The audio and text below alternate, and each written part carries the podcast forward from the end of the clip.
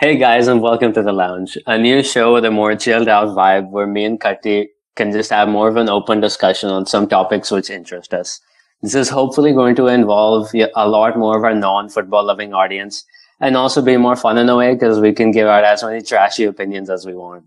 In today's show, we're going to rank our top five albums that we've been listening to in quarantine, along with the best movies or shows that we have seen. And we'll end off this show with a very interesting debate on who should be in contention for this year's Ballon d'Or, which, if you are unaware, is the award for the best performing individual player of the season. So, uh, without further ado, let's get right into it. Are you are you ready for this?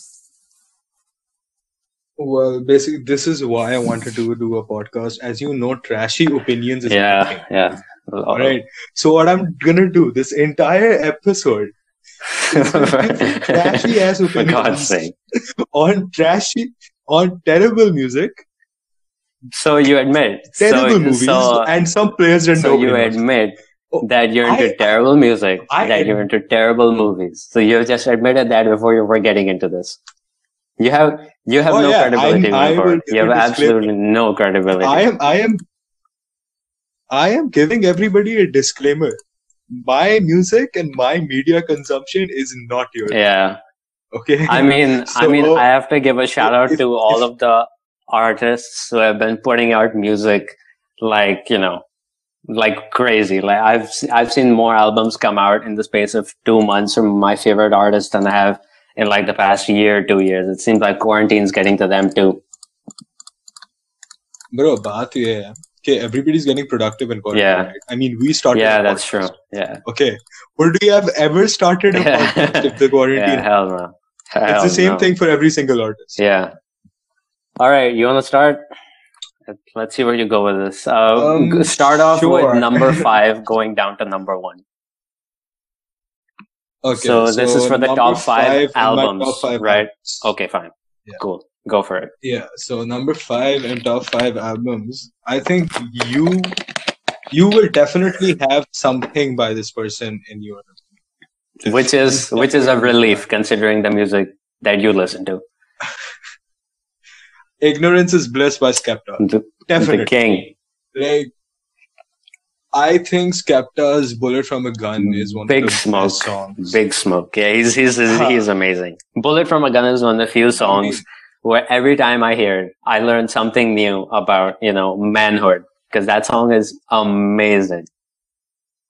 And you know what the thing about Bullet from a Gun is?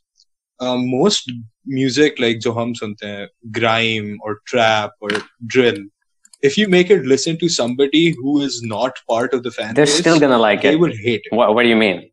They will They're hate gonna it. hate what? They They are gonna usually hate, hate- drill and grime. Yeah, yeah, yeah, yeah. yeah okay, that's what. Yeah, you're saying. yeah, yeah, yeah. Fair, fair Yeah. enough. So, but Bullet from a Gun is a kind of song that if you make a layman listen to, you're like, shit, Damn. kaun sa gana They're like, damn, yeah. Huh. Just learned so much about And- myself. and it's just not it's just not about that song right so that song is like kind of a serious vibe where you pay attention to the lyrics then you have grease mode which you can wipe Yeah, banger. then you have redrum and i mean even fifa featured the dude song right so it's not like all of his songs are Yeah, bro. Shout out to issues. You can FIFA. FIFA 20 has probably the best playlist I've ever seen from a FIFA in terms of quality of music. Mm, nah fifa 14 Bro, FIFA 20's 14. playlist is amazing. Okay. FIFA 20 is amazing. fifa fifa 14 had Smallpools fifa 14 had love me again FIFA 14 is essentially every Won't single memory again? I have. No, no, no, no. That was a Nah, banger. and that is cue for everybody to learn. uh, so at least you didn't sing. All right, so I mean, who did you put at your number five? Oof. Uh, I'm I'm just gonna say this off the bat. My top, my number one is for sure my number one. But any of the two to five, I could switch around and I'd be completely ha- happy with it. Uh, my number five is "High Off Life" by Future, the King. Free bands, Ah, the King. oh my I god! think why? I think this is his best, you know, individual project since DS2. Like it's been, I think DS2 came out in 2014. So that just tells you how much music he's put out in the middle, which has been in bit parts quite good. He's had, you know, tons of bangers, but as a complete album, I think High Off Life Metro Boomin on production. I think I think this, this was absolutely amazing. Future is so underrated. I don't know why you don't like Future. Future. I mean, I don't like a lot of mainstream artists. Like, I don't like Future. I don't like Drake. I don't understand why people hype over Weeknd. Which is all three are ridiculous just- opinions, considering these three guys are masters of what they do. You know, the Weeknd in his own, you know, completely honest, emotional renditions of every kind of music that you can think of, from 80s pop to 2000s rock to R&B and hip hop from the 2010s. He's literally mastered all of that, and he can create such a good narrative. Drake, the king of pop. Honestly, he is the king of. I Michael Jackson is has a he can give Michael Jackson a issue, run for the money. Who likes pop? Everyone That's likes pop. You see. I'm you're just just the kind of guy who likes to be edgy for the sake of it. You know.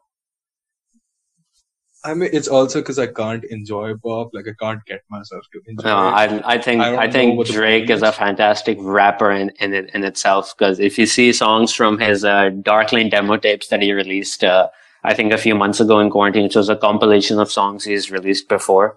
Um, songs like Chicago Freestyle, or if you go back a bit more, back to back, like he is a fantastic rapper in general. Another thing, I think you already know this about me, but the thing is, I can't get myself to enjoy stuff that most other people. Which is what I just said. Like you don't like it for the sake of it. I mean, it's not for the sake of it. It's also like I just can't enjoy it, and that's, That's the thing. Like, I support Saint Pauli. That should. I support Saint Pauli. What else do you?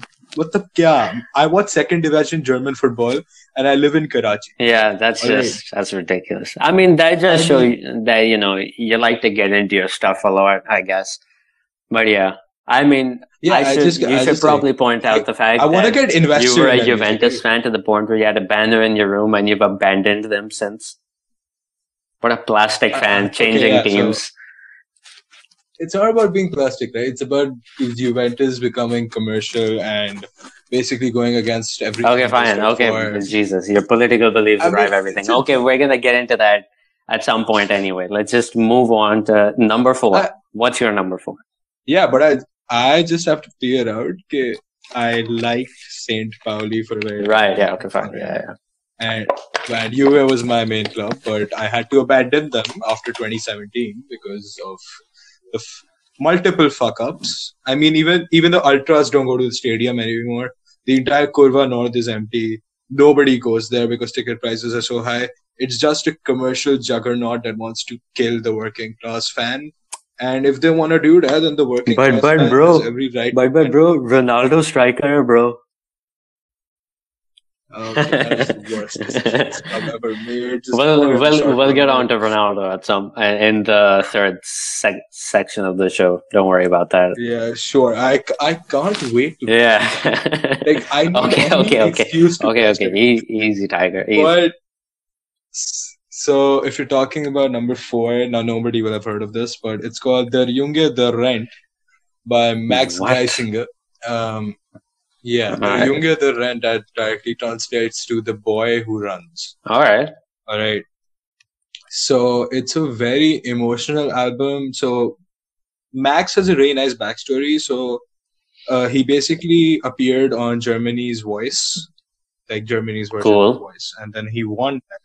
And then he won the Voice, and then he got to make his own album.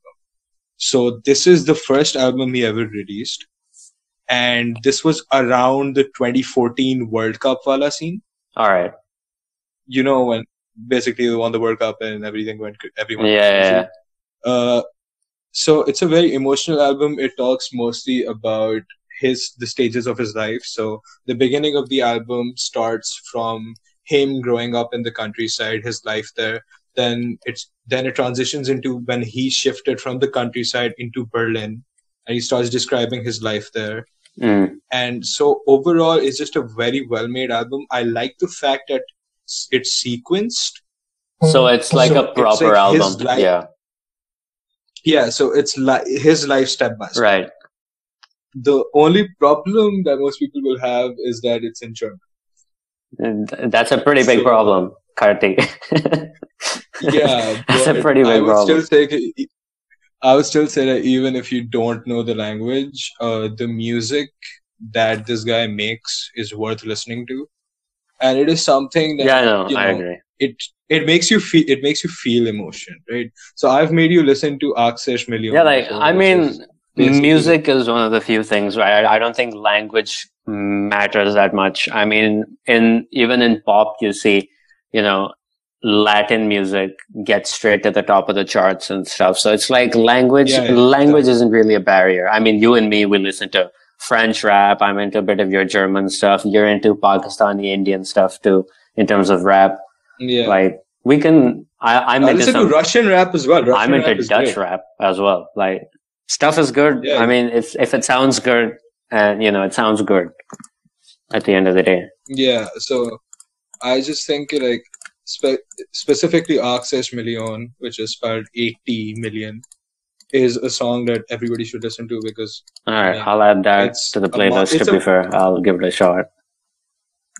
it's a masterpiece that I've been listening to. I mean, I've been listening it listening to it since 2014. और मैं अभी भी uh, quarantine के अंदर this is one of my top five albums, which is goes to show how good this music is. Mm, Like इससे ज़्यादा मैं बोल नहीं सकता. fair enough. So yeah, yeah. So what's your next album? Uh, my next one. I mean, people will. You know, some people are gonna laugh at me. Um, but people who like music for music and don't judge the person who's made it, you know, they could probably respect it. It's dissimulation. BTS. No, no, no, no, no. It's not. It's not. Bad. Don't worry about that. It's dissimulation by KSI. He's a YouTuber that I've been seeing since. Tawbah, 2014. Allah Yeah, no, no, no. Wait, Yes. like I said, don't let me hear me out and then judge me after if you want to. All right. It's his first solo album, and you know, people expect some things from you know the fact that he's a YouTuber and he's not actually a rapper.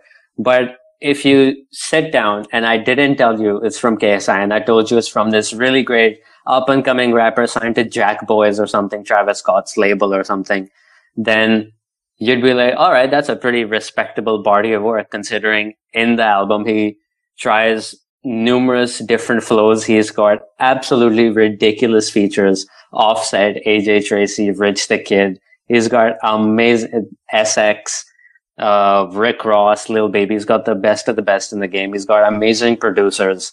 And I think that there are so many songs off of this album which have gone straight into my current rotational playlist. And, you know, I think if you're getting my ratio, my way of picking basically if an album is good is if there's uh, a one in three ratio of good songs, like for every three bad songs, there's one good song, then that's a decent album. And this has done more than that. So for me, that's why this is, you know, a good enough choice for me to put it forth. Okay, I'm, I'll just say, first, Karo, we were getting 15 listeners. Five of Yeah. them logged off, and I was stuck. Five of them logged off, and I started talking about German music. Yeah, we're down to Seven like, of them have logged out now. we're down to like two to three people. Sorry, guys. Sorry, guys. It's a very divisive. So, the, it's a divisive world. Let's come together. You know, support. Woohoo! I mean, if three people are still listening, honestly, that's an Yeah, yeah. What's your What's your number Um, three? Guys, honestly, uh, if you guys want to listen to us bullshit, you can just go on to the Ballon d'Or section. but But my my number three is uh, something that okay. So out of I've made people listen to German rap a lot, and the common denomination is it what the fuck is this shit? all right. But honestly, for me, like German rap is something that is just very close to me because it's amongst the people I know I'm the only one who listens to it. And I resonate with it. And also it's very harsh, which is something that you won't get in many other languages. For example, like you listen to French, right? Like when you and I listen to French, French flows. Yeah, they're amazing. It's just the language is, I think, a big thing. Yeah. German is a very harsh language. There's a Huh. there's a lot So of the- and stuff like they're really trying to say something to you. Yeah, so the thing with German is, okay, German is a very difficult language. So Yeah. it took me quite a while to learn German, and I'm not perfect in it, Abibi. But the thing with German is that every single word is pronounced differently. Yeah. Okay, so it's it's there is there are spaces between every single word. So what happens in languages like Oof. Spanish and French is que it just flows. They just yeah, they just keep going. So Yeah. nice, man. yeah. So in a in a language which has every single word different and different spaced from each other and pronounced separately, making a rhyme becomes very difficult. Yeah. And in Capital Bra's Berlin lebt, which translates to Berlin lives, this album is considered a masterpiece when it comes to German hip hop. It's great. It's all about the culture of like being from the streets in Germany. It talks about the political divide between East and West Germany when Germany was divided between the Allies and the Soviet Union. It talks about the different cultures that exist because of that. It talks about like how some Russian immigrants and Turkish immigrants came and then changed the city. Like the only dish that most people know that comes from Germany is doner kebab, and that was made that was made by Turkish immigrants who came. yeah, yeah, it was big So, up Turkish. This yeah, mm-hmm. so this album talks a lot about like the cultural effects of immigration and political situations and the Cold War and just it's just them being proud of being from the city and that's something I really like to see. So Berlin Lebt is up there for me. In overall hip hop albums, it has to be one of my top two. Banta hai.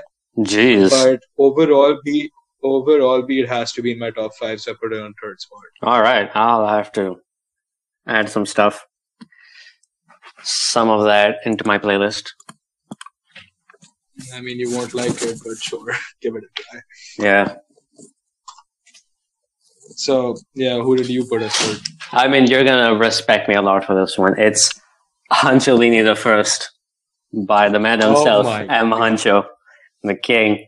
Oh my! God. I think What an I think he's the best rapper an- to come out of the UK in the past. okay. No, Three no, years. No, no, no.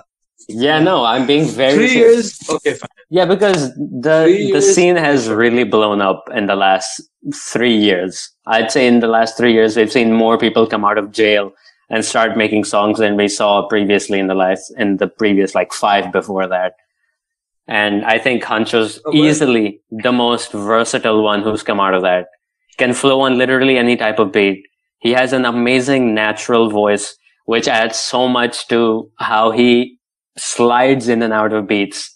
Like he is amazing. He's absolutely amazing. Yeah, it's true. This Like, is something that, you know, take a song- Any person listening to this who likes Future, who likes any of the top melodic or, you know, l- lyrical rappers, like you need to try this guy. Like he is amazing. He's, for me, he's top tier. That's why he's third in the albums that I've heard in quarantine. and this is something that I'll agree to. Like Huncholini, the first is a master. What a body of work. Like, yeah, he, he has songs on so many different subject matters.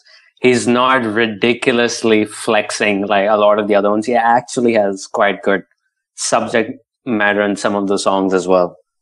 So yeah. I mean, if you take if you take a song like Eagles and you take a song like Band of Wow. Yeah, it's a just completely wow. different song, Yeah.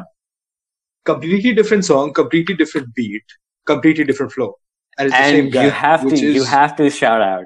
M Huncho's been on the scene for a while, but when he got Quincy as his producer, that's when he really leveled up. Those two together, when they're writing it, it's ridiculous. Yeah, it's true. Like a producer makes a lot of difference. Yeah. Like, honestly, in the hip hop scene, because the beat makes a lot of difference. Yeah. I mean, you look in America, there's four or five producers who absolutely killed the game, you know. Metro Boomin, Takey is probably at the top of that list. And for a reason, you know, those guys can work and make beats that, you know, supplement and complement a lot of the styles of rappers. Metro Boomin with Future is completely different with Metro Boomin with 21 Savage. Like versatility of a producer or even just, you know, the close connection a producer has. I think Drake has had the same producer for every single album he's had. The Weeknd has been using the same producer from his first mixtape to his last album. But what I would say is that definitely in terms of M Huncho, he might not have. I don't think he has the best flow in the UK. Yeah, no, However, that's that's a he- contentious topic. He does have the he he does have the best technique Yeah, hundred percent. when it comes to rhyme scheme. Yeah, When it comes to rhyme scheme, this guy like um we've been listening to grime and UK hip hop for a very very long time. sometimes it's just harsh and forced and aggressive, and he is none of those things. Yeah, this guy's melodious.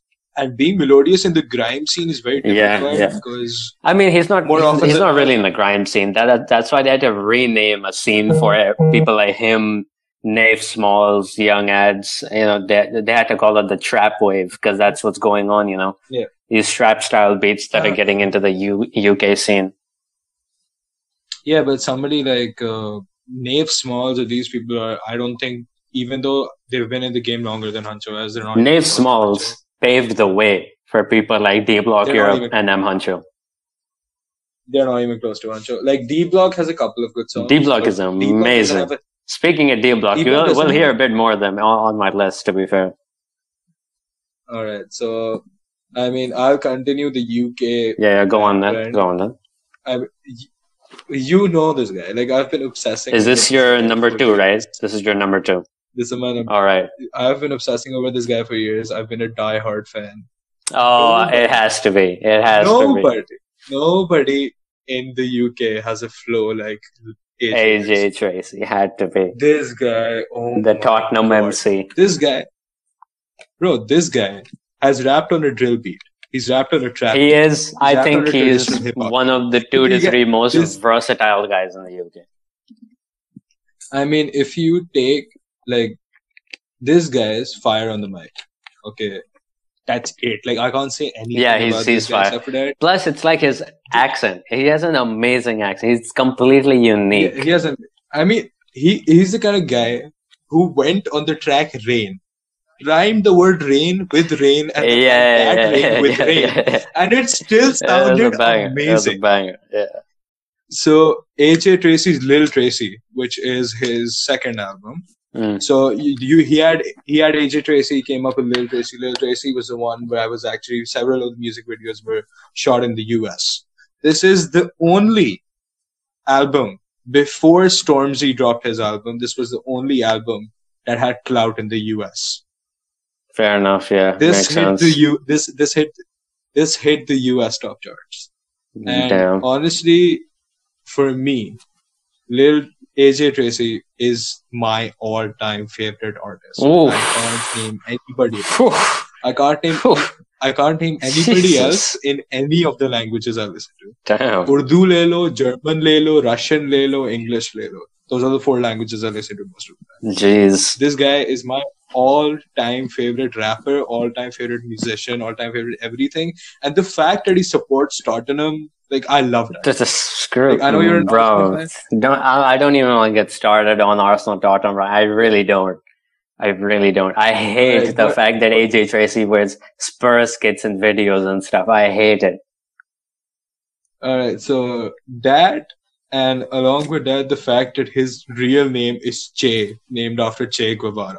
Really? I didn't know so that. much- I did not know that. Yeah, his That is his name is Che, and he's he's named after Che Guevara Thug because life, his man. family's dad left lean. oh and my for god, me, thug that's- life. That's that just pushes it up. That is yeah, that's amazing. So, but I think you're surprised that AJ Tracey is second and not first.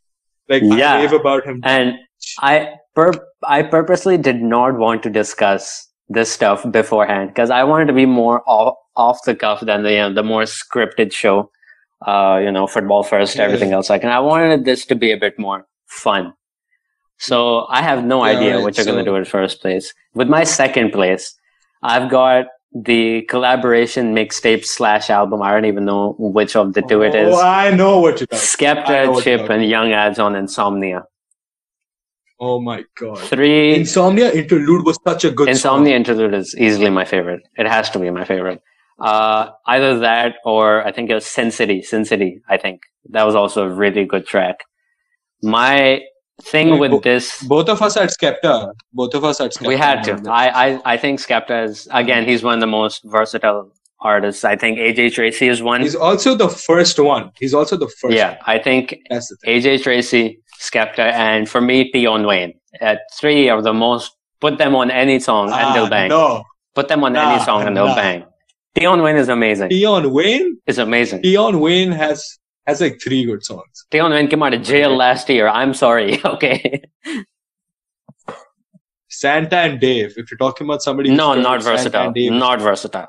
Not completely versatile. I'm sorry. I would prefer many other people than Santan Dave on a trap beat.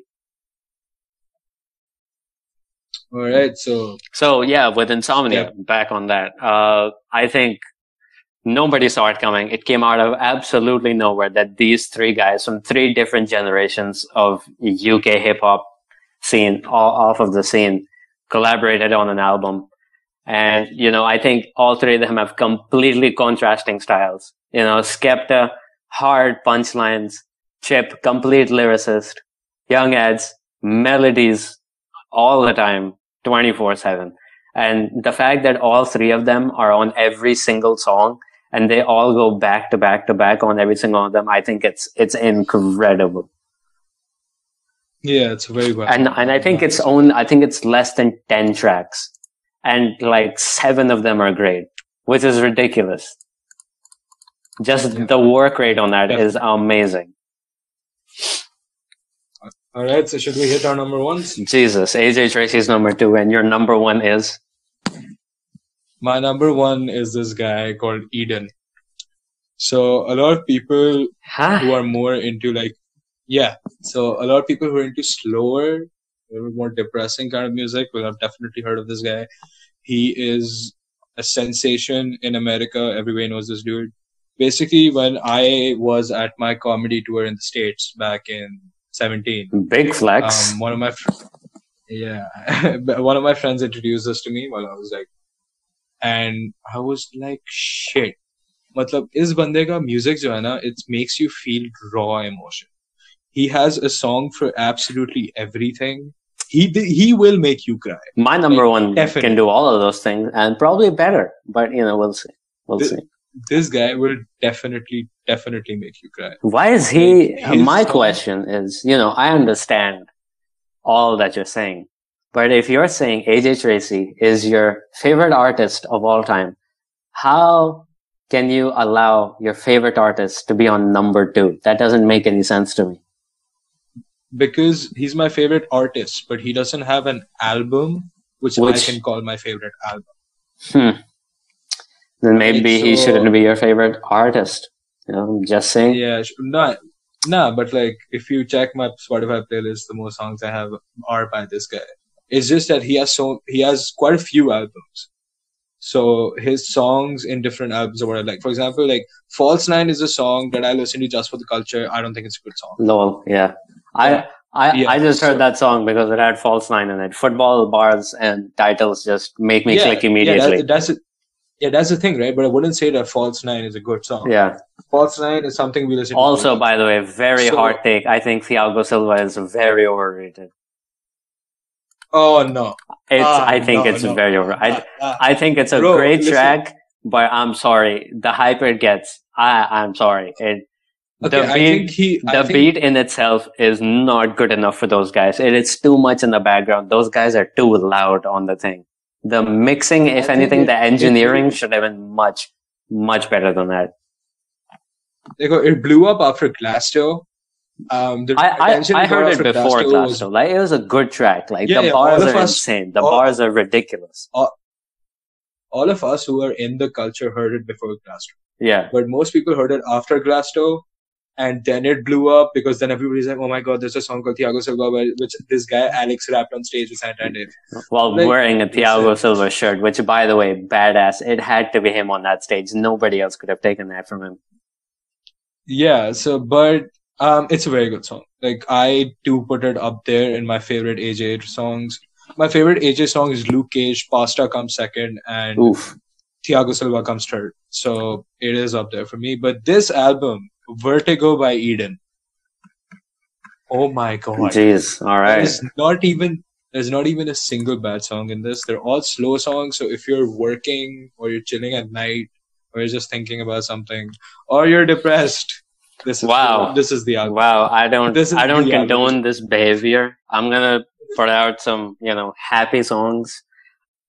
If anybody needs to get off of the vibe that Cut is on High Off Life by Future, you know what to do. I mean, the title says it all. High Off Life, you know. Uh, Future is just living the dream, man. He flexes so hard, it's ridiculous. Yeah, that's true. He flexes so So- hard. Wait, don't tell me your number one is D Block Europe. It's it's not D block. My my D block. Uh, you know, the point at which I was trying to make was that Young Adz was on Insomnia. That was the D block thing. Uh, I don't think D block have had a good project yet, which is quite sad because they have a ridiculous work rate. They put out three albums in a year, and each had over twenty songs on them. So they put Yes. they put out a crazy amount of music, but you know, the, it's more like quantity over quality at this point. But you know, they're like 20, 21 or something. They'll they'll learn from that. My number one is um, the best artist. The I uh, I don't want to say something completely ridiculous, but he is by far the most honest, emotional, and I would say atmospheric. If you've heard his music, you know what I'm trying to say. It's the the album I'm putting number one is A- After Hours by The Weeknd, oh my god. and I'm doing this Oh my god. simply because I think. I'm Wait, no, no, no, This wait. is so okay, bad. okay. This is such a bad choice. Oh my god! Oh my god! Don't even. I'm going to. I'm. I was gonna say, don't even get me started, but I literally have to start. That is the point of the podcast. Uh, he is easily for me the production that he has emphasizes his incredible avo- voice so much in every project he has, and this is by far the best. I I could have put literally any of his projects. I like every single one from House of Balloons until After Hours. I could have picked anyone, but I picked After Hours because I think it's his most complete body of work, and it's his, and it's also the one where he tried the most new genres and made new takes on music than he did before. Like the Weeknd from the first three mixtapes and Kiss Kissland, completely different to the one from Beauty Behind the Madness, completely different to the one from Starboy and My Dear Melancholy. Like he's gone through stages in life and he has been able to put that in words like nobody else has. He's a rapper, he's a singer, I think, purely.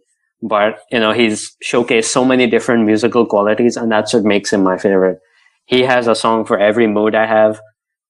And, you know, late nights when I just want to li- listen to something and I'll go up to my roof, stare at the stars or something, his music is what I put on because he's got everything. I'm telling you, start listening to Eden. He'll do it better. I'll I'll give him a try, but he cannot replicate what the Weeknd has done for me. I found the Weeknd in like grade ten, and I thought I had found the best musician on the planet the first time I heard his songs, and that has not changed. Every time I hear songs, I'm like, what can this guy not do? And that's why he's he's my number one. I mean, I heard this album because basically because of you, right? So yeah, we're putting up like so many stories you were putting up like so many stories every single no, week. No, I wasn't. Okay. No, I wasn't. Yeah, you were. I put like a couple. Like, okay. I put like, like a couple. Kuch, kuch hai. So, and I listened to it. I was like, yeah, I don't know. What is this? It's like, it's purely nothing. It's You're ridiculous. of different genres. You're, yeah, it's, it's exactly. Which is ridiculous because he completed, he was doing so well in all of them And there's a running storyline from all of them. If you've heard his previous songs, then there's literally, he is hinting at every single stage of his life and how he's got to the point where he's at right now at, in the last one, So- bleeding out so until I Uh, bleed out. I don't have any. I don't have anything better to do in quarantine, so I listen chronologically. I basically opened up Spotify. Lol. I just shuffled the playlist. I shuffled the playlist. एक हाँ. गाना चल गया. I was like, बहन चोद ये क्या है? Uh, ठीक है. तो चलो वो देखते हैं. So I guess this wraps up our album spot. Yeah, let us know. Like, if if this go, goes up on Instagram, then let, let us know in the IGTV comments, or let let us know in the notes here or on Spotify who you think had the best playlist. Uh, I think it's going to be me purely because of the fact that you have listed three albums nobody's probably ever heard of. Yeah, but the thing is, if you guys are commenting without hearing my album, Yeah, give it. A, yeah, give it a try. Uh, yeah, That- give that's it, off. Yeah, yeah, give it, give it a try. Why not? Because I, I think the German rap thing is quite interesting. I think that's a very good uh, But input. I think like this is a this is a very like you know it's a diverse amalgamation of genres. yeah, Even though even though our music taste is very similar when it comes to like UK hip hop and stuff. yeah. We can These- we can branch these- off quite widely into completely different things. Yeah, so these ten albums are like very different. Oh, and if uh, okay, I'm just gonna add this for fun. If I had to name one song right now that you need to turn up to, it's I don't know by Tion Wayne, Dutch oh of Oh William my Stormzy. God. Absolutely. so good, oh my god, bro. it's Dutchavelli. Stormzy and Tion Wayne on the same track. It's ridiculous. None, you guys have no idea who we're talking about. Probably just you know, barring Stormzy, but you absolutely have to hear this track. It's ridiculous. It's called I don't know. You guys need to search it up on Spotify right now. It's It's ridiculous. banger. All right. slaps. Yeah, it's it's, ridiculous. Uh, and you know, I that segment went on a lot longer than I thought, but that's that's actually fantastic because I think we had to talk about these amazing albums. I mean, KSI is on there. I'm so happy I got KSI on there somehow. Um, I love that guy from the bottom of my heart. I've been And- watching him since I was like 12 years old. that is where 13 people out of the 15 who listen to us. No, no. But they might log off now if your list for your top five movies or shows is terrible because you told me you don't really watch many at all. Um, I'll mostly be talking more about. I mean, as I'm a stand-up comedian, I think I'll be sharing my best stand-up comedy shows that you can listen to on Netflix. All right, that that's fair. Because that I've been needing a list for that stuff for quite a while because I'm running out of material. I don't think there's many good ones out there that I like. My favorite comedian is Andrew Schulz. Your favorite comedian should be me. You are not a com- your life is a comedy. I laugh at you. I don't laugh at your jokes. All All right, guys. We'll see you in the next segment. yeah.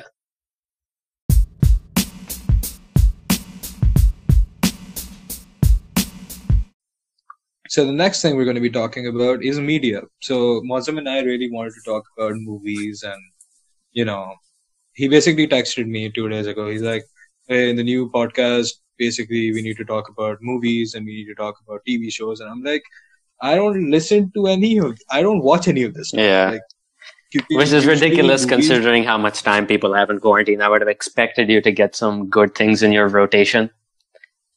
I mean, that's true, but I'm more of a book kind of guy.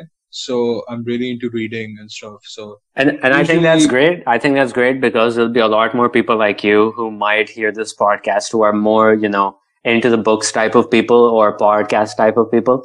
And I think you can give them great comedy stuff. And I think I've got a good a good mix of movies, shows, and documentary. I have a documentary in here too, uh, which you know I think that's is inter- yeah, going to really uh, you know expand people and their you know what they watch and stuff give Let them it- good stuff to put into please- the rotation Please don't let it be the Sunderland documentary on Netflix. I, I was so seriously thinking about that you have no idea that thing is amazing That's good. It's for a good. football It's fan good. it's actually one of the few insights you can get into how a club is run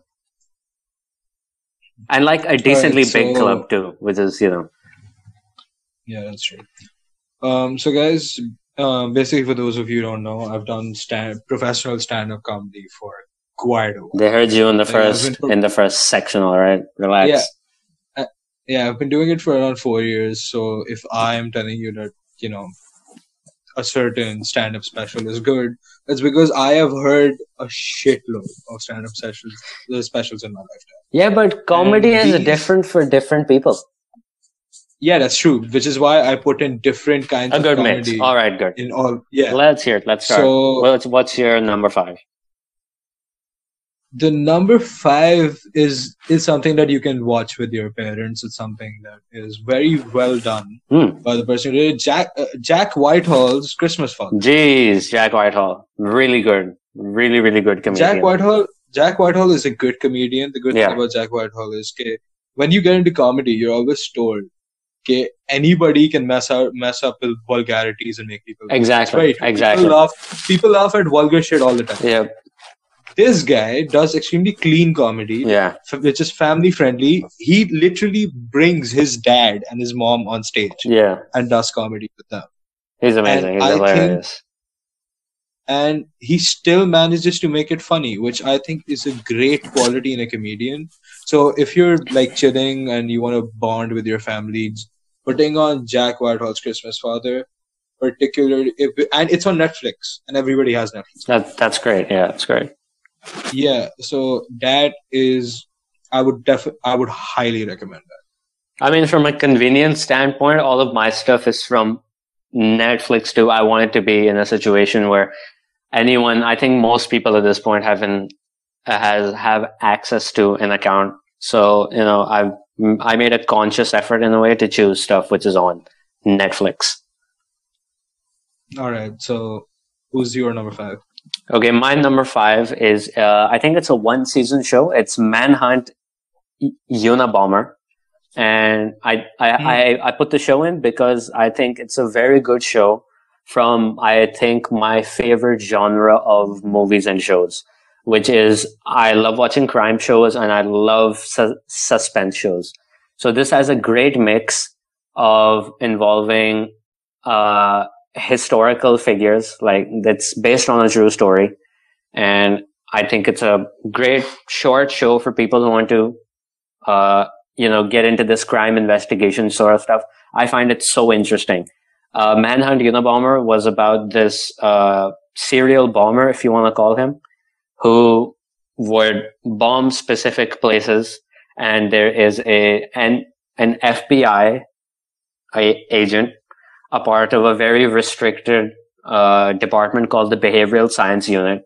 And he basically has to create new theories which don't exist to try and categorize how this guy is acting and then catch him.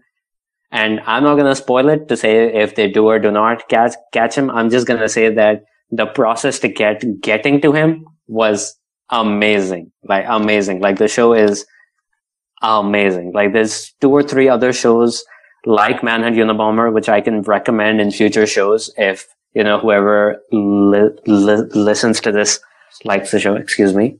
Uh, yeah, that's about it. Well, what about you? What's your number four? Is it also a comedy?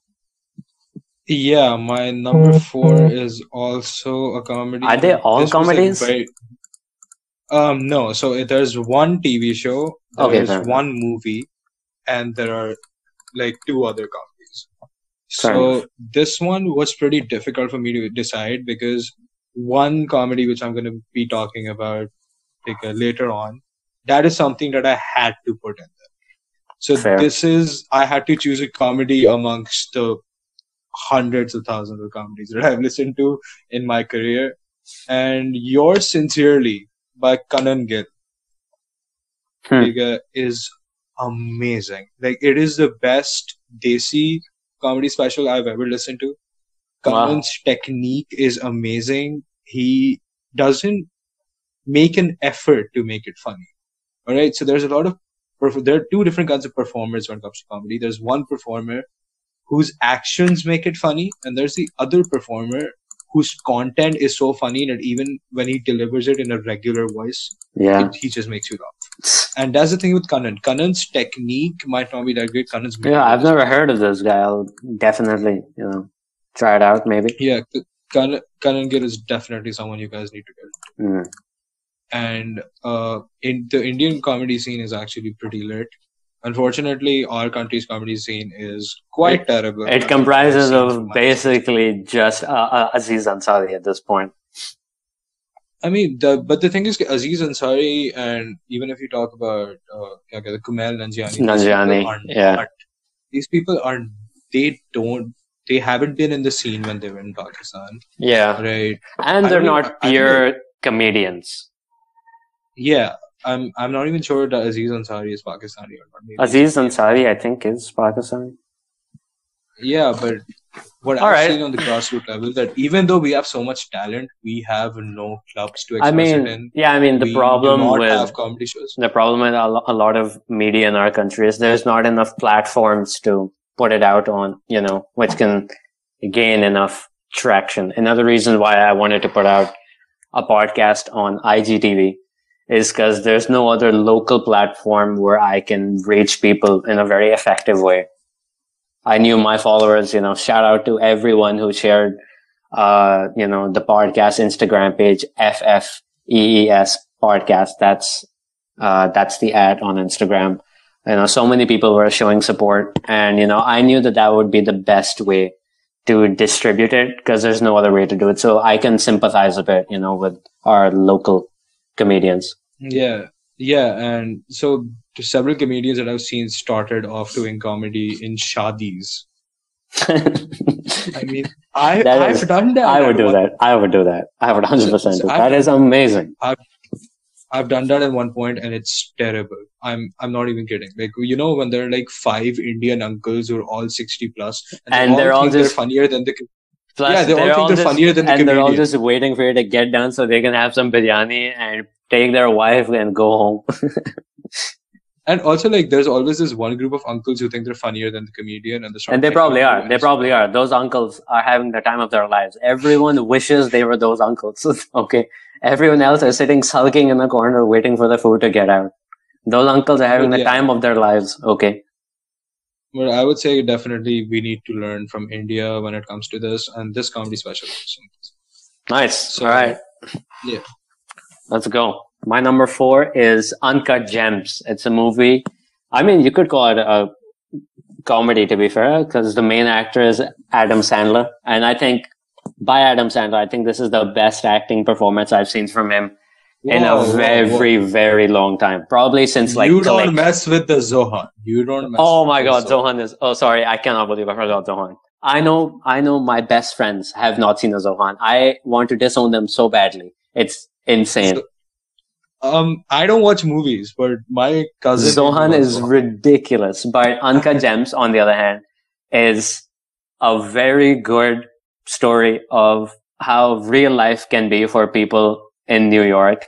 This guy is he is, you know, he's absolutely grinding, trying to make a living for himself. He comes into contact with so many like famous people, but like gang wars and stuff. And I think the I think out of all the movies I've seen, the last 30 minutes is the most stressful sequence of events I have seen in such a long time. This movie is highly underrated and you should definitely add this to your list. Yeah, pretty interesting. So when it comes to my number Go on three, Yeah, what's your number this three? was my number three is something that one of my friends recommended to me, and I watched this quarantine. It's one of the, I mean, only TV shows that I've ever seen. It's one of the very few. Oh my god, a TV show. BoJack, BoJack Horseman is really BoJack good. Horseman. I was hoping for something else, but it makes sense that you would be into that. Different mm-hmm. sort of humor, very alternate reality kind of stuff. Yeah, it's it's alternate. It's a very different kind of humor. He play the the creator plays around with very very realistic scenarios Yeah. in a comedic and I, I I've heard about it. I haven't seen it. The reason And- why I don't watch BoJack Horseman is because Rick and Morty exists, and that is just supremely a better show at what both try to do with you know reality. So the problem with me is I can't watch Rick and Morty because there's alcohol dropping out of Rick's mouth, and I can't bear to see that. because what? It gives me OCD. It gives me OCD. Mm. Like I, this is very weird. It's animated. Yeah, not but real. it still gives. I I, st- I tried watching it. I watched one episode, like itni mushkil se i, I mean some people might say might say that i, I have i have ocd over a lot of things too but that's just a scene you know? And that's what the that is a part of the perfection in it you know? I could not deal with that so him. that is rick sanchez you know?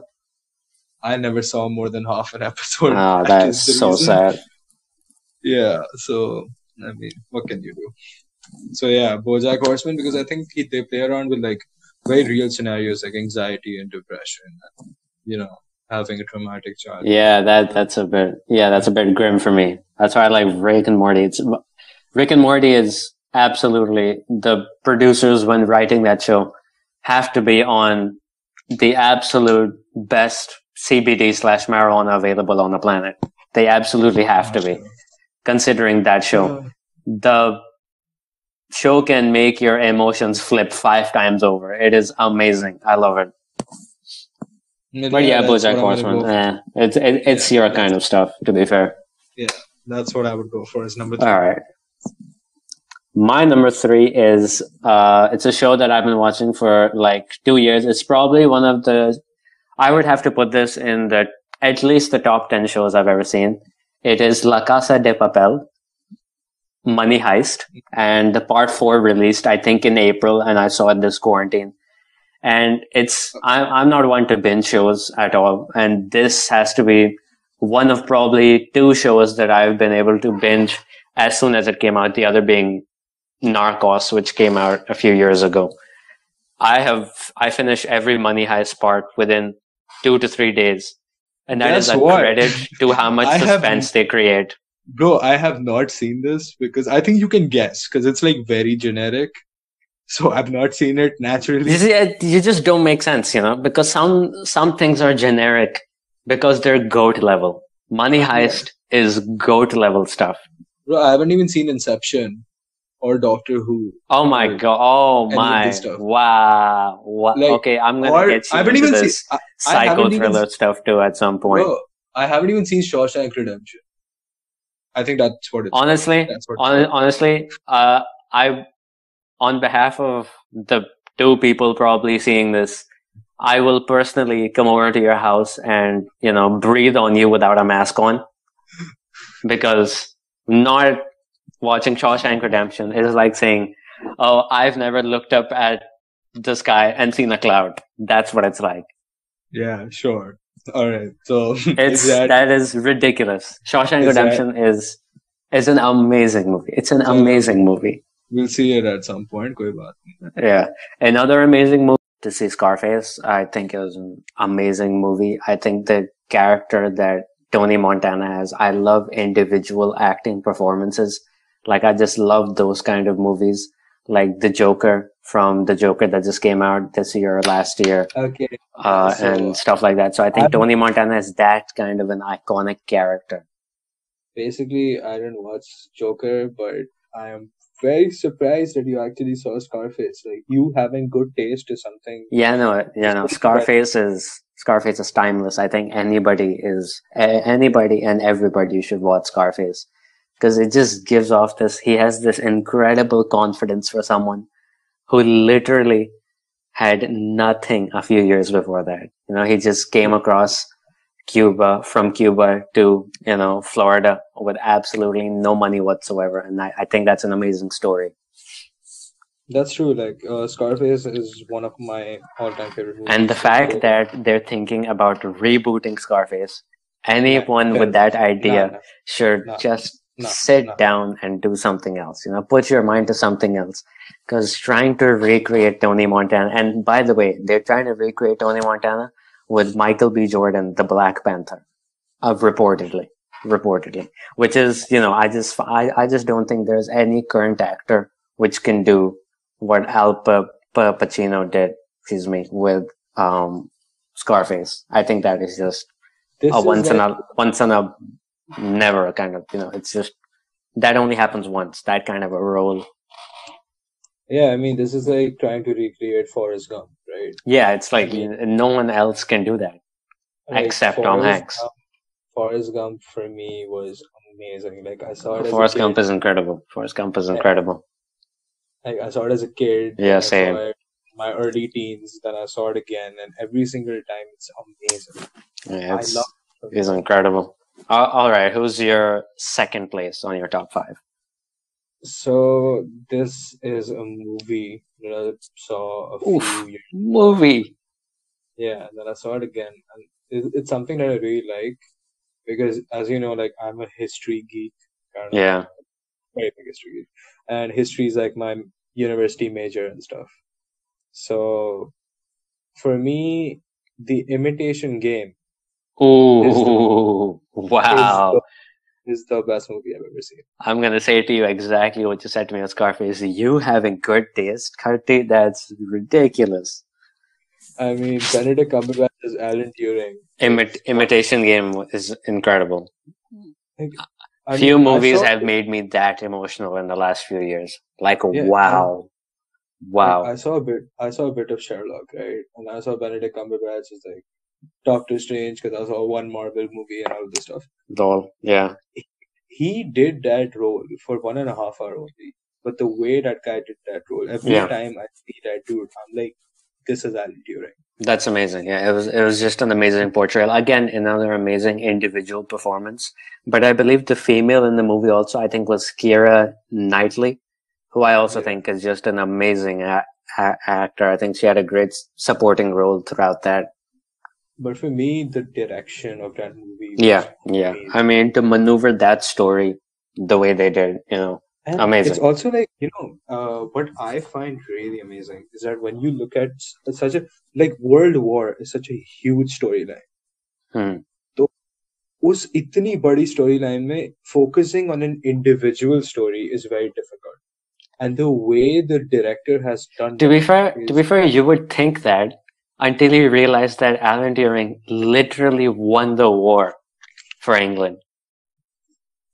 for the Allies. Yeah, England was a part of the Allies. Mm. Same thing. You know, it was a win for the British, the you know, the United Kingdom more than anything mm. else. And you know what the saddest part was? He was burnt. He was executed. Yeah, yeah he was yeah. executed for, for his sexual orientation. I mean, after literally winning your country the war. Wait, he wasn't executed. What didn't he die off of his uh, what's it called, disease or something? The one that he contracted from the hormonal re- replacement. No, no, Alan Turing. I'm pretty sure Alan Turing was, you know, persecuted for his like. Wow, wow, sexual yeah. orientation, Which is weird as fuck, but I mean, I saw the movie a while ago, but like, there's something कि मैं बोलूँगा कि यार कोई movie देखनी है जो मैं बहुत कम बोलता हूँ. Yeah. I'm like, I Yeah. very recently recommended the imitation game to a friend. And, you know, even they were like, this is just an amazing emotional movie. Like, it moves you. yeah, And- it's amazing. Yeah, it's, it's great. It had to be. It's the only movie that made my top five, and it was either The Imitation Game or Forrest Gump, and I had to go for Imitation Game. Yeah. I think a, a storyline with what I've done so far in my list, I've just realized is that I love situations which are based on a true story. And no more true is that than in number one, which is literally a documentary. It is a historical depiction of the Chicago Bulls dynasty, which went on Ah. from 1991 till 1998. It's The Last Dance. Uh, it's a Netflix documentary. It's a, I believe it has 10 parts. And wow, I mean, it's easily the most inspirational thing that I've seen. And it's one of the reasons, it's one of the things that really spurred me on to do this bar- Because- podcast. So the thing Because- between the thing with me and you is कि we unite over our love for football, but जहाँ पे हमारी हड्डा होता है वो ये होता है कि my second sport is rugby and your second sport is basketball. My And second I sport is don't- not basketball, honestly, but it's there. I, I can arguably say, yeah, it's I- there. I I don't get basketball. Like I think basketball is a fantastic sport. It's like playing football inside of the penalty box and nowhere else. It's amazing. It's all a- action and the tactics around it are ridiculous. Bro, if अगर tactics देखनी है ना rugby से ज्यादा नहीं है. Rugby No, but the thing I don't like with sports, which are start stop at specific points, is that you lose the continuity and the tactics have so much more of a role than individual performances. The Last Dance showed the balance that Michael Jordan had with all of his coaches. There were some coaches who were like, you know, there's 20 seconds left on the clock. We could go on with the play that they're trying to run right now and just, you know, just keep going. Or we could stop and create a play where we can hand the ball to Michael and he'll be in a prime position to get us that game winning shot. And the way that situation changes, the game winning situation for the Chicago Bulls from their first championship to their last, it's incredible. The story of every individual player, I think is, you know, I think the narration and to see Michael Jordan, uh, you know, for someone who is a cultural icon the size of Michael Jordan, uh, who has never been in the you know, like the public image or has done too much PR, who has never done so much PR to be in a position where he's for 10 episodes for like an hour each episode, absolutely pouring his heart out about his mentality, mindset, family, and all of his teammates to like the effect that Scottie Pippen, Steve Kerr, John Paxson, Dennis Rodman, all these guys had on the team and how the league was. Yeah, no, it's, I think for anyone who likes, for anyone who watches this series, who watches The Last Dance, you will come out of it a basketball fan, uh, a sneakerhead, a fan of music, a fan of so many different things that you never thought that you could be a fan of after watching one thing. I think it's, uh, and it's number one because on my list, because it should be also number one on everyone else's list to watch right after oh, this. If I watch this, you're watching Rugby Union with me. Oh my god. I guess I'll have to take that deal because you need to see this thing. Alright, cool. Um, when it comes to my number one, it's. I don't know if a lot of people will get this comedy, but the thing is, ke, this is quite frankly and I'm talking from a professional perspective. I've talked about this with my comedian friends, and the technique in this comedy special is amongst the best I have ever seen. This is by far what I would say the most difficult performance Jeez. a comedian could give. Who is it? It is the best stand-up special that I have seen in my four-year career or even before that. Lord. It's James Acaster's repertoire. James Acaster is a genius. He is a wizard. The guy is a wizard at his role. What he can do is, oh my god. I can completely understand why you would go for James Acaster. Because I watch his, I, I watch him on the BBC show sometimes, and his clips are ridiculous. He oh, is oh, yeah, so quirky. He is so quirky. He is amazing the thing that James does is he takes very simple. He his he spent so the thing with repertoire is it's a four series. It's four episodes. He does four hours of comedy at the same time. So he He's does incredible. one hour. Go, he does one hour, gets off stage, gets back. One hour, gets off stage, gets back. and it was recorded on the same place. And the, wow. hence there are four different episodes. So imagine for a comedian, if there is any comedians listening, you guys will know. When we do an hour, one an hour and a half show, we got to rehearse that shit because we don't want to forget our jokes or our build up in the middle. This guy has done four hours back to back to back to back, which is amazing. Yeah, and that's the thing incredible. is, he, he takes basic concepts. Like he spends 40 minutes on how he went into a banana shop and asked man he's ridiculous. This guy is absolutely ridiculous. I need to watch this. I absolutely have to watch this. I mean from a professional perspective i think that goes for both of our number ones people yeah, need to have the last dance on there if they want something on a serious note and if they want something on a comedic on you know an easygoing lunchtime just need to watch something they need to see James A. Acaster. I mean, and if there's any comedians out there, right? If you guys haven't seen Repertoire, firstly, dude, what the fuck? And you guys need to watch it just to observe delivery technique. Yeah, he's because the he's way he's amazing at what he does. I mean, for a comedian, like for me, this guy's an inspiration. Like if I ever saw this man anywhere, I would just be like, "Thank you." Wow, James Acaster, your inspiration, Michael Jordan, my inspiration. I don't think we can leave it on a better note than that, to be honest. Yeah. Yeah, I, I think that goes in. Yes, the yeah, second. That our not football stuff podcast. Yeah, yeah, so that was the top five movies slash shows slash you also turned it into a slash comedy special list that we've been going through in quarantine uh, that you should definitely check out. And we're going to be moving on to the third segment, which is our top five Ballon d'Or picks with a slight twist. And you'll hear about that twist uh, when we start it. See you there.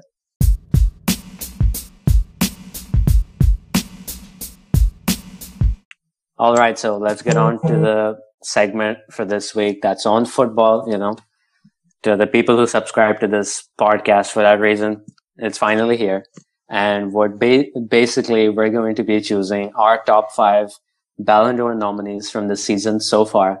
But the twist is that if I pick a player, he can't pick that player in his list. So for example, I go with, you know, let me just pick a random player, Eden Hazard as my number four pick. Kati can't have Eden Hazard anywhere on his list. Like it will go one by one by one and will basically be trying to choose the best possible top five with whatever's left over after the other guy leaves it. And I was, I thought it would be, you know, a bit of a, you know, an argument between who would go first, but he's been nice enough to give me, you know, the, the, the number one spot. So I get to go first. And I think the player who's an absolute shoe in for this year's Ballon d'Or based off of the season so far is Robert Lewandowski from Shit. Bayern Munich. He is Yeah, without you know why a I doubt. let you go first? You know why Yeah. I let you go first? You Because I think I'd thinking go with this guy- Messi? Yeah, and I was like, Yeah, listen, yeah, I I'm gonna knew go. I and I was like, it. listen, I'll go Lewandowski, and Lewandowski's gonna win the Ballon d'Or. But fuck. It has to be Lewandowski because not only has this guy, I think he scored up until this, up until I think January in like 25 consecutive games, which is just bonkers in itself. Uh, but not only has he done that, he has scored 34% of Bayern Munich's goals and they've scored 86 goals, which is ridiculous tally up to this point. Like I don't, I don't understand why our friends who are Bayern fans haven't brought this up as often as we would if they played for our club. Yeah, I mean, he's, I think he is considering, and this is, I think, uh, with his goal against, who did they play last night? Dusseldorf. Uh, with his goal against du- Dusseldorf last night, Lewandowski has equaled his best ever season. And there's like 15 games left in the season, if you count the Champions League, if it happens. And, you know, with the age he's at, he's peaking at like 33. He's Yeah. 31, sorry. He's peaking at 31, which is, you know, quite frankly ridiculous. And I think he's, I think this season alone says enough about him to be in the conversation for the best striker from the last five years or the last Ah, 10 nah, years. Nah, He totally. is Nah. in that conversation He is in that because of his consistency. He scored 25 plus goals at least across those seasons. I think And- Aguero takes that. I think Aguero takes that. Ag- Aguero's, yeah, Aguero's, of course in that conversation. So yeah, Robert Lewandowski is 100% my number one. Who's your number one now that I've taken him? Ah, now, if you've taken him, I'll go for somebody who has a similar record to him. But the reason I do believe that this guy should get the Ballon d'Or. So, what people should know about me, the first thing is that I hate the concept of the Ballon d'Or. I think it is a popularity contest. Um, because like Modric winning it or Ronaldo winning it in several seasons, even when Messi was better, that just shows that this thing is not about It's- football it's- quality. I mean, the Ballon d'Or has historically, I think we've realized what it is. It's a And- popularity contest among strikers. Unfortunately, I- that is what it's yeah. at right now. And I also I also think that this is a team game. Right? I do not value individual. I'm very scared who you're going to take after saying this because I've got someone on my list I think you're about to take. So, but the person who I would pick, I mean, you can say that I'm salty because nobody from St. Pauli is ever going to win a Ballon d'Or. But I mean, sure, if we're doing this, Mozam asked me to do it. I wouldn't back out from a good argument because I love arguing. So I'm going to go for Ciro Immobile. No, no, no. Oh my god, my Alright, so list is I've- screwed. Immobile I was have- third on my list. He was my wild card I was going to pull out. Okay, so Uh, if if any of the guys, uh, if anyone knows me, I am all about wildcards. All right, I support a team which half the people don't know exists. all the all the players that I will are I'm gonna list are all gonna be players that either you were not thinking or players that you've never even heard of. So in most cases, like I remember once where uh, one of our friends asked me for a list of Chinese wonder kids to sign on FIFA, and then I sent him a list of like twenty Chinese league, and, was, and uh, so. Why Ciro Immobile? I mean, 25 appearances, 27 goals, 7 assists. I mean, you don't you don't have to debate for sure Immobile. To be fair, I'm not going to debate with you on him because he is without a doubt, I think out of all the players that could be on this list, I think he is the most important for his team. Uh, I disagree there. I actually think that Luis Alberto is more important to Lazio than Immobile is. But I, I- think because Yeah, you know, I'm I'm trying to say if there was any if the fact that you've put Immobile on the team on on the list, I'm saying out of all the players who are going to be in the list proceeding, I think he has the most influence on his team. um, I think the way the way the Ballon d'Or functions is something that you know is going to benefit Immobile. Yeah, And I think if Absolutely. Immobile or if one of Immobile or Lewandowski are not given the Ballon d'Or, it is 100% proof that this is a popularity. yeah, I yeah. That's true. honestly, That's in terms of performance, nobody striker wise deserves this. Uh, except for these two Especially especially if the Champions League does not continue beyond this point. because Yeah. Immobile has, I believe, the unfortunate circumstance of not participating in it. Yeah, so what I'm talking about is I watch, you know, I watch a lot of Bundesliga and I watch a lot of Serie A. Yeah, Like, I my main leagues are Bundesliga, Serie A, La Liga. I'm not that into the Premier League, and uh, but I've watched these two strikers overall, and I would say considering that Immobile is kind of from an inferior team, and Italy's defense. no, don't say what you're about to say. Don't say at it. at least It's not worth it. o- at least defenses are overall better than Germany's are. Germany has the most goals per game ratio amongst top five leagues. Yeah, but I- that's that's not directly I as a result of the defenses. I- that's also a result of the tactics applied in Germany. I think Immobile deserves the Ballon d'Or over Lewandowski. Yeah, it's very tough to argue that, man. But I think because of this popularity contest stuff, he's not gonna get it. However, Yeah, he no. should get something. He should at least. I I mean, considering how lopsided it usually is to the Messi's, Ronaldo's, Mbappe's, and Van Dijk's of this world. Even if Immobile is in the top five, I think we've won somehow. yeah, I Just him being there would be something. I really want Immobile to win the Ballon. I want Immobile to win Serie A. Okay, that was my main thing. Yeah, Like I think we I all would, did. I would not like Inter to win Serie A. Hmm. Okay, but Lazio is somebody. Lazio is a team that I want to win Serie A. Right? Yeah. I mean, Roma got the you know gift of being in the semifinals and knocking out Barcelona. Lazio deserves Yeah. something. Lazio Yeah, they, deserves they something. should have got something. They Yeah, a well- cup. They won a cup, but the cup is not really you know. It's not. I mean, it's not if the same. I, I mean, if St. Pauli won a cup, I'll go crazy. But I'm not Lazio. We've Yeah, never won a single. We never won a single title in, my, in our lives. Right. yeah, Uh, so that's a good choice. I would definitely go Ciro Immobile. So who's your number two? And there's one guy I really don't want you to name. Yeah, I mean, it's is the elephant in the room among every room in every footballing goat discussion ever. You took. I'm actually quite happy that you took Immobile because he wasn't my number two. He was my number three. So you've let me basically have my number one and two, which you know I think I'm so happy about. My number two is of course Lionel Messi.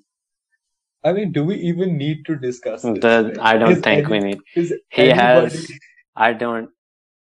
I mean, anybody watching this podcast or listening to this? podcast, Barcelona want is us? possibly the most dysfunctional top five team in the world. And Oh, at the age that Messi's at, I think he's also 31 years old. So he's 32 now, sorry. He just turned 32. The fact that he still has to bail them out on so many occasions. I think out of all of the best strikers, of the top 10 scoring strikers in Europe's top five leagues, I do believe Messi has the most points won by his goals, which is ridiculous considering the attack that Barcelona's been able to construct. Yeah, I mean, I would definitely say so. Messi, I mean, if anybody is ever gonna argue on, if anybody comes up to me and is like Ronaldo's better than Messi, I just leave.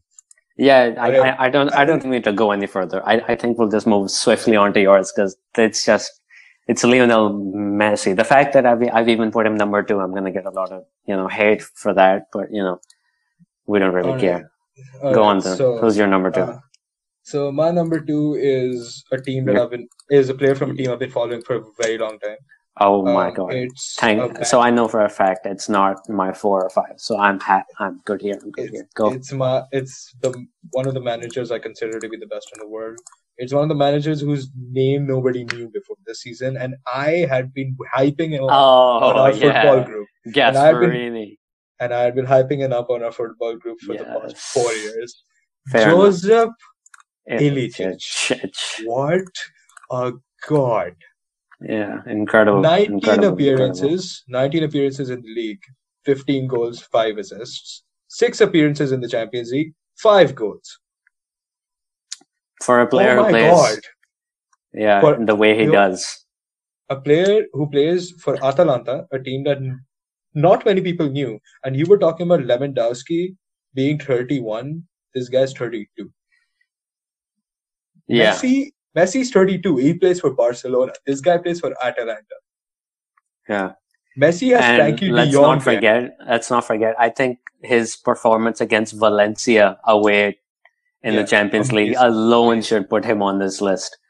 All right, and Messi has Frenkie de Jong playing behind. And and quite ridiculous stat here. Did you know that that was the first time an away player has ever scored four goals in a Champions League? I was just about to say. I was just about to say. Yeah, which considering the Shevchenkos, Thomas Muller's, Lewandowski's, Cavani's, Messi's, Ronaldo's, Raul's, the people that have played in the Champions League. The fact that that's the first one, I mean, that just tells you the kind of player he is on on, on his day. You know. This guy, I mean, I have been watching him for so long, and this guy Yeah. is amazing.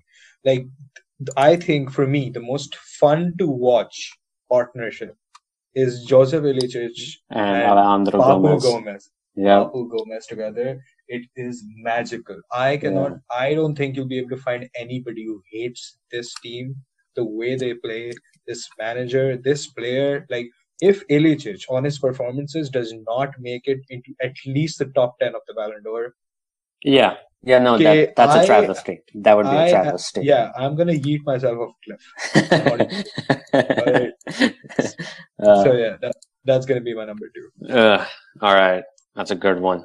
Um, my number three was Immobile. Obviously, can't have him anymore. I've been going through a few players, and uh, I want to just mention that you know the Arsenal fan and me would love to put Aubameyang on this list, but Oh god. but there's no way. You know, there's been so many better players than him.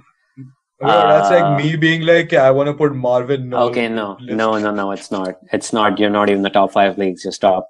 Uh, the player that I'm going to go with is the probably the outstanding creator in the world for, for football currently. He's the leading assist maker uh, since he came to the Premier League. It's Kevin De Bruyne, who Hmm. you know Yeah, good choice. Good yeah, no. choice. o- Off the back of a 2018-19 season where he was injured for most of the season, to come into this season with the form that he's come in, I mean, it's absolutely ridiculous. He has 16 assists, and I think he's putting up around four key passes a game. I mean, he's doing exactly what you expect him to do at this point. He's absolutely killing it from midfield, and he's arguably more dangerous than he's ever been. He's been used in a variety of positions. He's, you know, you can say whatever you want about this Man City team and Guardiola, and we're going to talk about Pep versus Klopp at some point, and it's going to come up that Pep always has the best players, but you know, there's a reason for that. Why would you want? Why would you not want Kevin De Bruyne to be on your team? Yeah, that's true. It's like uh, I haven't seen De Bruyne as much as I would like to in the Premier League. However, his days at Wolfsburg I monitored very closely because basically that was a time when we were back in the Bundesliga and hadn't been relegated. um, so that was at a point in time where I, I was watching a lot of Bundesliga, and we were getting battered by every single team, and we finished last. But we beat Hamburg in the derby, so I don't care about anything else. yeah, But at that time, De Bruyne in that team was amazing. yeah. I mean, I mean, at at Wolfsburg, this dude, like, on I his day, his performances are frightening. He's had never believe. he's had two goal contributions in a game, one, two, three, four, five, six, seven, eight, nine, ten times this season, which is ridiculous. like I could not believe that Chelsea let him go. I mean, when I I mean, Chelsea has let go of too many players. I don't think we can. I think Chelsea's recruitment policy, where they just signed up every decent talent from Europe's top five, not even top five, like top ten leagues at that point in time, I think it was a good strategy, but it wasn't sustainable at all because you know they weren't able to transition them into the first team and give them time to bed into the team at all.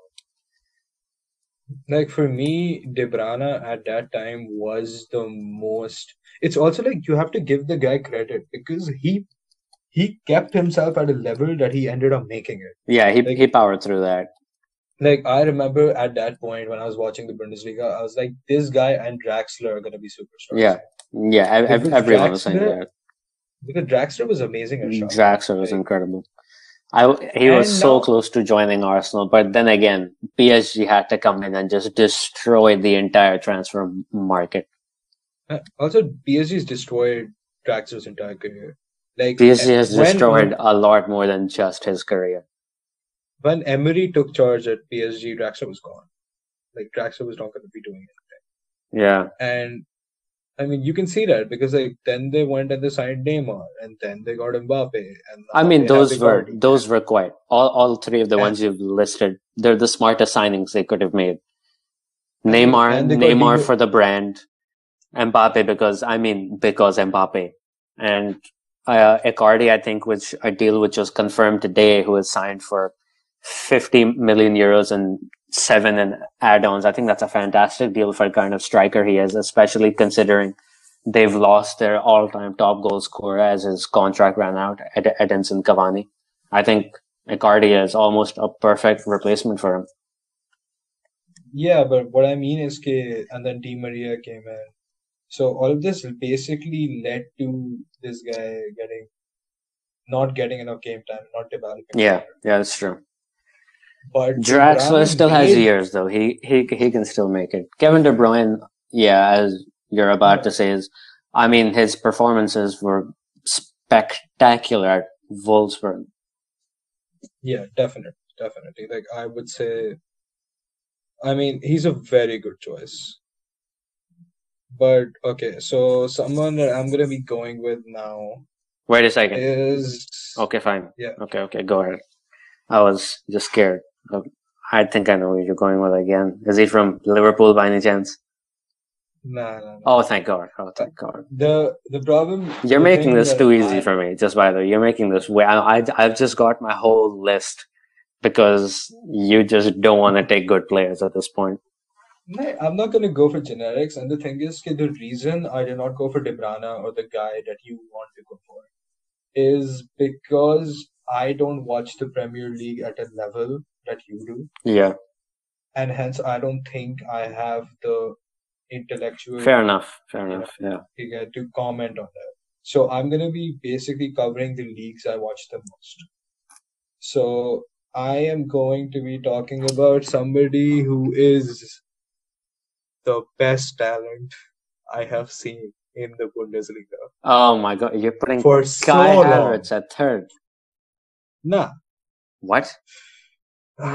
bro. Did you okay, just say this best hurts. talent and not No, no, put no. Kai Havertz? I have, yeah. The problem is that I hate doing this because I hate this club from the bottom of my heart. Like after Hamburg, Oh, after oh. Hamburg, oh, plot after twist. Ham, after Hamburg, Plot Dortmund twist. is Dortmund is the club I hate the most. Wow. I will put Jadon Sancho as Wow. Jadon Sancho. because That is a hell of a pick. when 22 games, 17 goals, 16 assists. He's frightening. He's absolutely frightening. There's no doubt in my mind. He's absolutely frightening. I mean, is there anything I can say to describe this guy? He is 20. Yeah. He has created. he has created. He was the first one that came into this Dortmund team. Had Paco Alcacer playing ahead of and destroyed everybody. The reason I I hate Dortmund, so it hurts me to say this, But the reason Dortmund did not win the league when Sancho was there is only because their defense has been a travesty. Yeah, I mean they had bought a lot of young players in that season And in And- defense. they and my main issue with Dortmund is that their midfield recruitment is not at the level that it should be. It's just a lot of attackers, and they're like, go play and score as many goals as you can. Which is a fantastic do. strategy for at least I mean, you know people like me who aren't fans but like to watch their games. yeah, that's true. I mean, it hurts me to watch Dortmund destroy Schalke. That happened right now. Yeah, Like, they scored. They four 0 they scored they scored four goals against Schalke, right? And Schalke is the club that, like, after St. Pauli, Schalke is one of the clubs that I like the most. And watching Schalke get destroyed, I was like, I hate this, but I can't say anything about this because this team is so good in attack.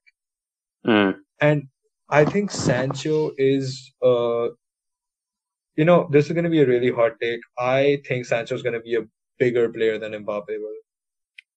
Yeah, I, I can see why you're saying that. I think Sancho has a much more well-rounded attacking game, Yeah, exactly. and, exactly. I think he's also been able to compete at a much higher level. I think the Bundesliga has far more competition, far better defenses, at least than Liga.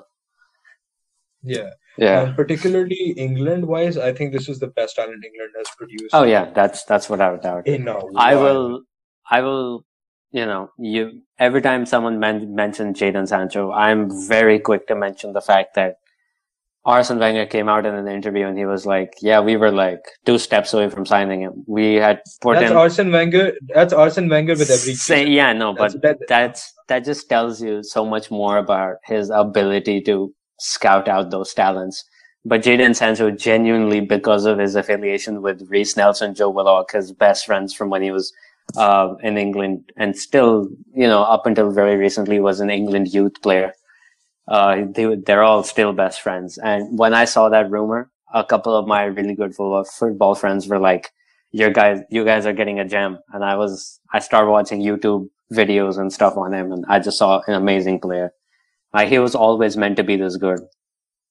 Like for me, uh, because I didn't really follow the. I don't follow the youth setups in England, right? My youth setups, I follow Spain and Germany the most.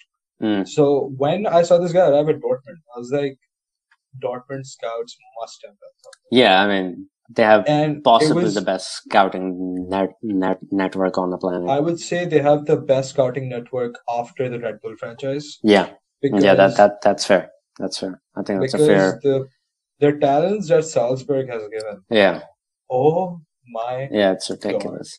If we I mean, start we would saying them, then you know the people listening to this podcast are gonna think we're lying to them. like we would be putting up Haaland as maybe our number two or number one pick if you'd been playing at Dortmund all season. You know that. Yeah. All right. And that also hurts me because he plays for Dortmund. Uh, but I, I just have to appreciate if they play good football, they play good football. Yeah, I mean, amazing team. Probably should have put on.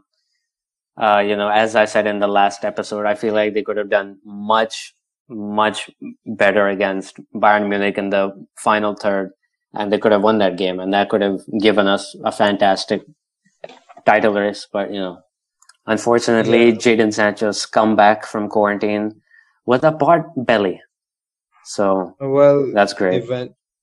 Um, I'm actually pretty happy that Bayern won. I can't see Dortmund winning the league again. Yeah, I mean, It's- it's it's, it's- Bayern's to lose again. I mean, and that's the last thing you want. Yeah.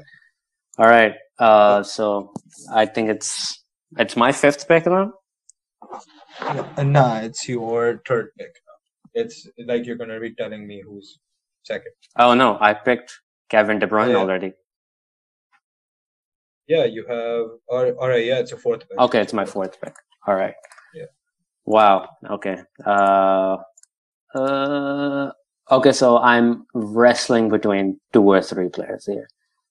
One of them is uh, the best player at Real Madrid. One of them is the best player at RB Leipzig. And yeah, Oh, come on, yeah. come on. I, I had to keep some. I, I didn't want to tell you everything in the edit, you know. and one of them is uh, the best center back on the planet, and it's just it's just who I want at this point. I'm not sure who I want to go with. I'm gonna go with Timo Werner from RB Leipzig. I think this is a ta- this is somebody who you know won't make it in the top five, but, but absolutely it, it sure. Yeah, Timo Werner is possibly the best attacking. He's the best. Hmm. I, it's very difficult to describe him as I can't even call him a striker anymore because this season, under his new manager, who uh, you were quick to call the best manager, at least mm-hmm. since Pep Guardiola. Uh, he's no, no, no. Been... Pep, Pep is not the best in the world. Like I would say, he's the best manager since Klopp. Okay, fair enough. Okay, that's your opinion. That's that, that's fine. Um, I think he's shown such an such a well-rounded game. He can play left wing, striker, right wing. He has his creative numbers have taken such a jump from what they were last season, and his Champions League form equally has been frightening. If, Four goals, two assists. Guy, if, if this guy goes to Liverpool now and they don't win the league, I mean, the fact that a player like Timo Werner's quality at his age, with his physical attributes and you know his resume even up to this point, is available for below 60 million euros. I mean, if you've got that kind of money to to put at a striker, I don't think you put it anywhere else. You know, Timo Werner is if he goes to the Premier League, he is going to be one of the only reasons I start watching, watching the Premier League. Yeah, because wow. I mean, I mean, he's he's an absolutely ridiculous player, and I, I think uh, I mean I would love to say that if Arsenal sell Aubameyang with his current contract situation, I would love for us to gonna you know completely balls to the wall for Timo Werner, but he's frankly he's just gonna think of that as a downgrade considering where he's at right now with RB Leipzig. Well, considering his value is 60 million and our transfer budget is 8 million, I don't think we can afford him. Yeah, yeah. But... St. Pauli isn't even going. You St. Pauli can't even buy a Timo Werner's nose. Let's just say that. Uh, so the thing with uh, so every Bundesliga fan you must have ever met hates Leipzig. Obviously, like all of us hate Leipzig. Yeah. But one thing that I think we cannot deny is the quality of football that they play. Yeah, they're incredible. And I love to this guy, Leipzig and, and ever since they got promoted, I remember we were in the Zweiten Bundesliga when these people were when Leipzig were with us, right? You know when Leipzig won the league with like centuries to go. Yeah, yeah, got promoted. absolutely. Um, we were I mean, I remember these people coming up to the Millerntor, and our team didn't even touch the ball. I think. yeah. I was just, I was just looking at this guy, and I was like, "Keeper, kyun khada hai? Yeah, there's no but, point. I mean, the rise that Leipzig has had, and you know, being smart enough to bring in talents like Timo Werner, I mean, yeah. just speaks for itself. I mean, we've a, given so much praise to the youth uh, recruitment that they have over at Red Bull. I think we'll do a tactical a- episode on them at some point. Because yeah, I, I, think that would be an uh, amazing uh, you know episode. Like, I've, I've also managerial talent. You remember, like, uh, oh, absolutely, a year, absolutely, absolutely, A year and two years ago, I was going on about Marco Rosa and Ro- Rose, exactly. Yeah. And Rose coming to Gladbach has taken them from a mid-table team to a contention for a Champions League spot. Yeah. Just him coming in and them getting downgrades. They lost their best player. Thorgan went to Dortmund. Yeah. mind. Yeah. And Marco Rose and Rene Maric is by far the best assistant manager in the world. Wow. I um his if you want I can try to translate his work to you. His work is in German, but oh my god, his tactical I will absolutely have a look. I'll have a look. Oh, but... oh yeah, uh, one a very interesting fact that deters from the topic a bit, but I mean, if people are interested in football, they would love this. Rene Maric was sitting at home on his laptop at university writing tactical analyses when Thomas Tuchel read a tactical analysis he did on Mainz. Thomas Tuchel was coaching Mainz then. Thomas Tuchel called this young guy writing analysis on a blog in university to his office in Mainz and hired him as assistant manager. Wow. Wow, that's incredible. That is mad. That's incredible. So just imagine how good this guy is. Imagine our podcast gets us to be like youth coaches for some football team or something Yeah, Karachi United को job मिलेगी नहीं, Karachi Bundesliga का United. सोच रहे हैं। Woohoo! No, yeah, seriously, hit, hit us up. I'll leave my email and everything. All right, and yeah, if anybody supports Zamzama United over Karachi United, All just go. I don't even know what to say. right, go Uh, ahead. Take your other fourth pick. All right, so my fourth and fifth picks are not people that I know will make it into the top five or even the top ten, but I think these people deserve attention, and they don't get that attention. Wow. All right. So instead of like naming uh two players and going in detail, I'm going to be naming four twice What? right now and twice right now, twice later, and covering them very shortly. All right. So one player, one player I would definitely bring up is the guy that I think if there's one man who is leading an entire team to surviving or being where they are, Wow. is Philip Cost. It is Philip Kostic at Frankfurt. Wow. You need to give him credit. This guy, I think, over the past three years, We're talking about been- Ballon d'Or nominees.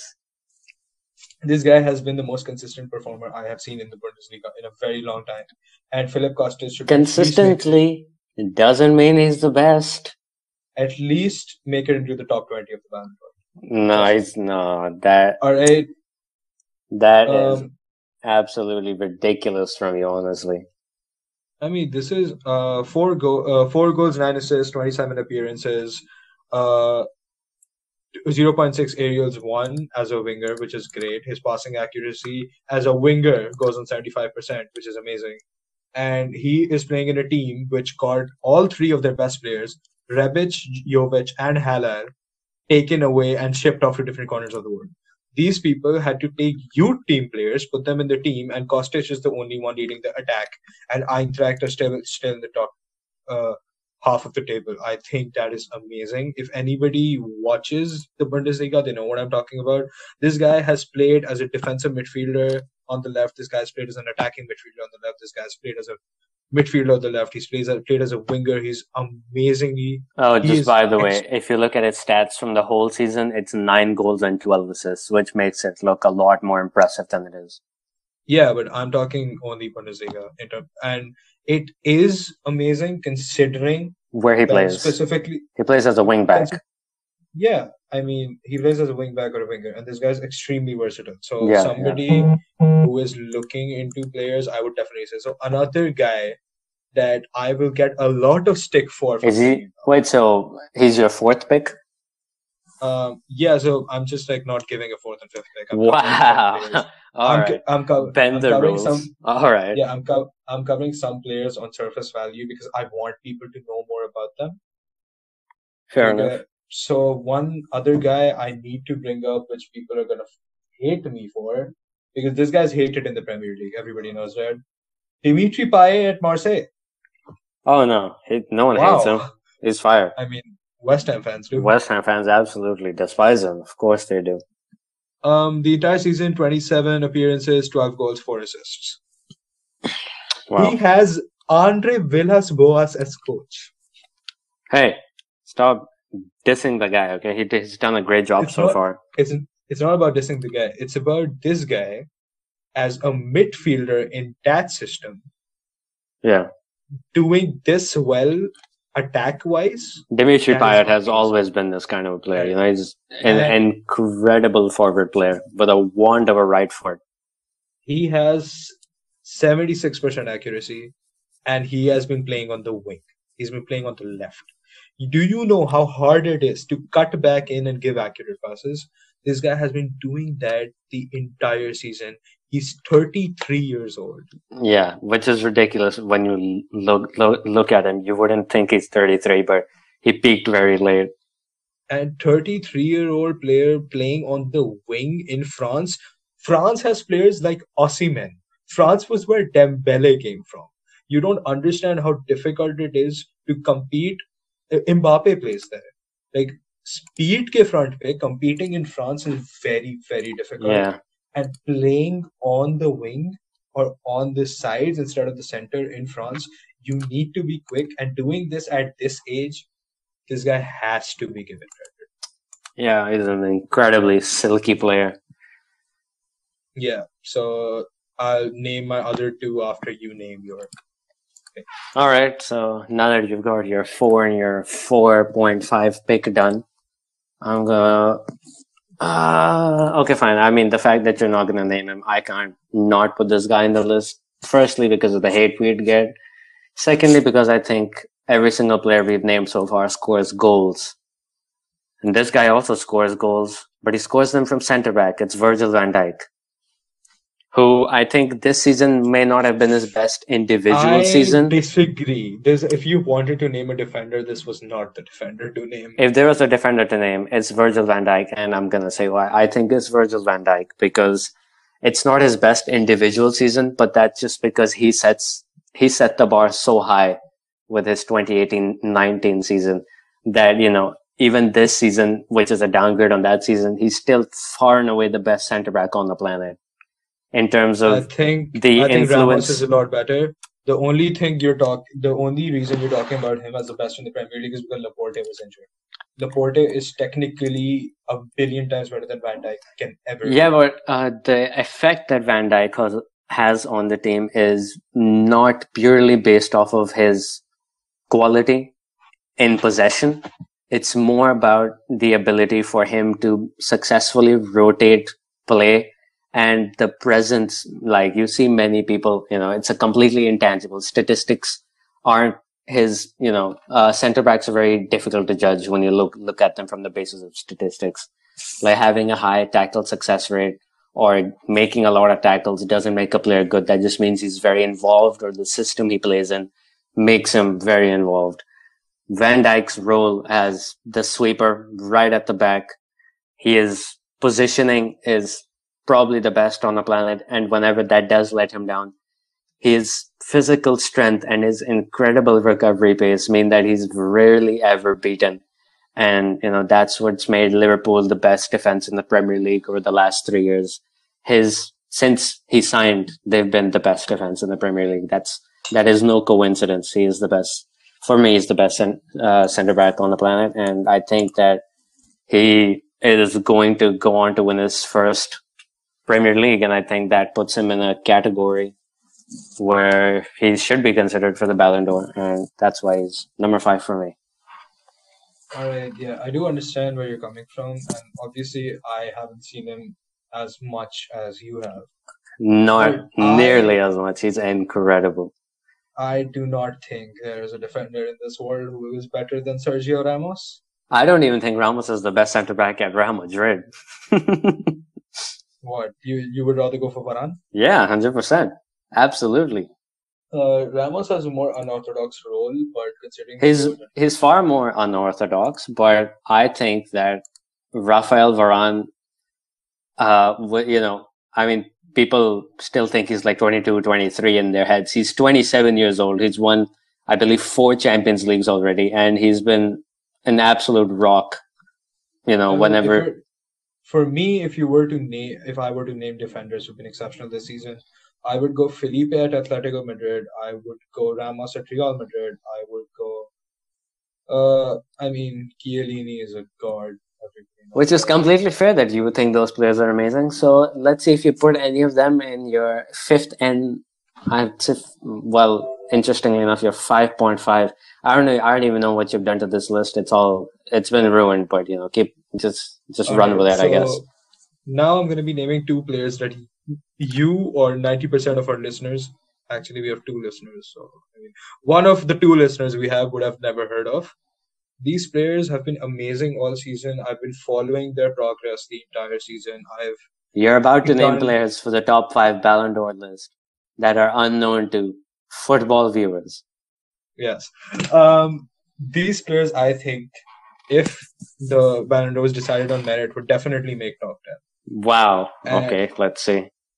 But it's not, so they won't. But one player that I think is the best DM that I have seen in a very, very long time.